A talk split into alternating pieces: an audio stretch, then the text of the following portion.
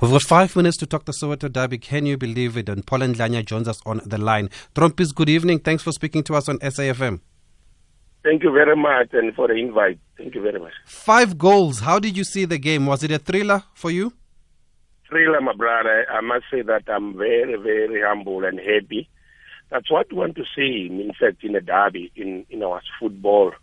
You know, uh, uh, previously we saw uh, uh a draw nil-nil, but mm. this one it was very impressive, very, very encouraging. The players, they were committed and I must say that well done to the boys.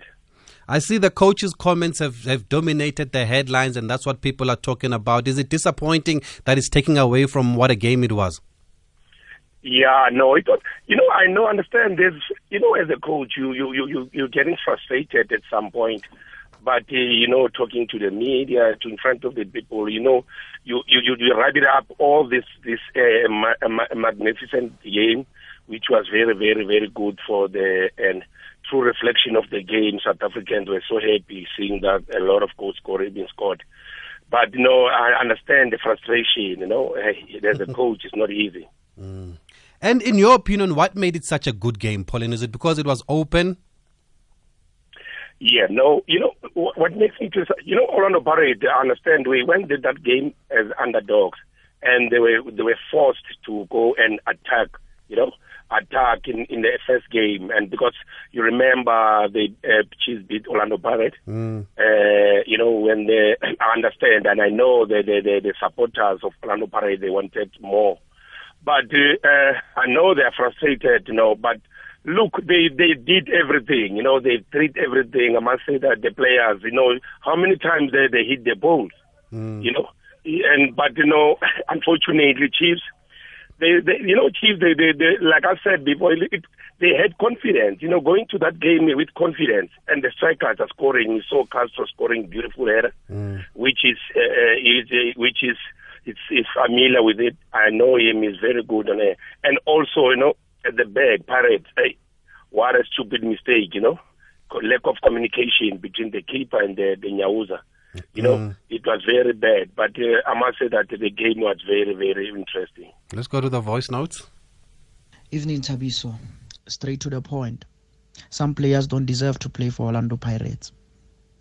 Schoolboy errors, Paseka Mako. You don't do that. But anyway, big ups to Gabadinho Mhango.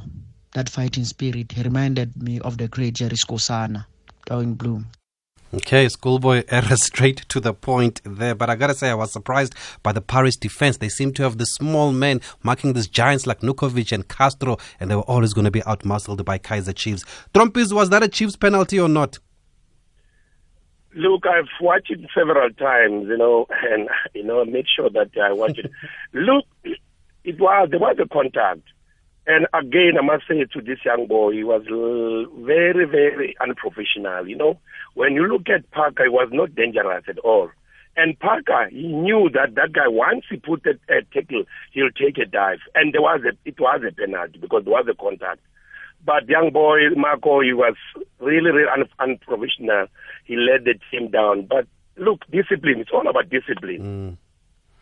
Coach Rulani is under fire from some Pirates fans, while others say there is promise and there's hope. They can see what they, what he's doing. Where do you stand in this debate? Does he have time?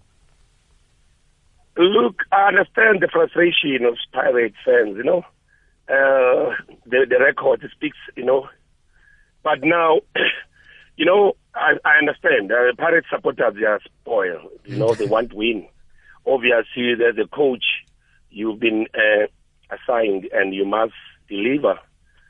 But uh, for me to say another chance, I don't know, really, really because uh, my brother, you know, especially losing to Kaizer Chiefs, you know, mm. you can lose to any team, but losing twice to the big to the derby, obviously the supporter will get angry to you and raise eyebrows because look at Pirates also lying on the log. They are ninth on the log, you know you know, Chiefs is a, a Pirates is a big team. You know, you need to win by all means. You know, when you start making draws and losing, you know, and to your rival, then it's a problem. Mm. And just two points off the relegation places, by the way. Finally, can Chiefs hold on until the end of the season? Can they keep the good form and momentum?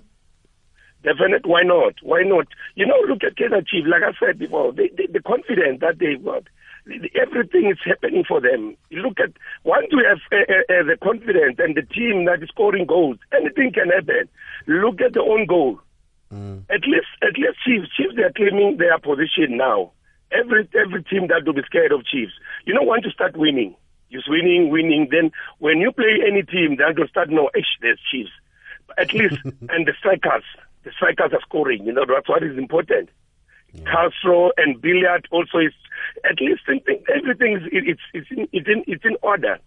Up front, middle. You know what? The only problem there I've I've realized with Chiefs it's the middle field. Mm. It's the middle field. Uh, Katsande is alone there, but no one is commanding there, helping Katsande. You know, but look, but up striking force.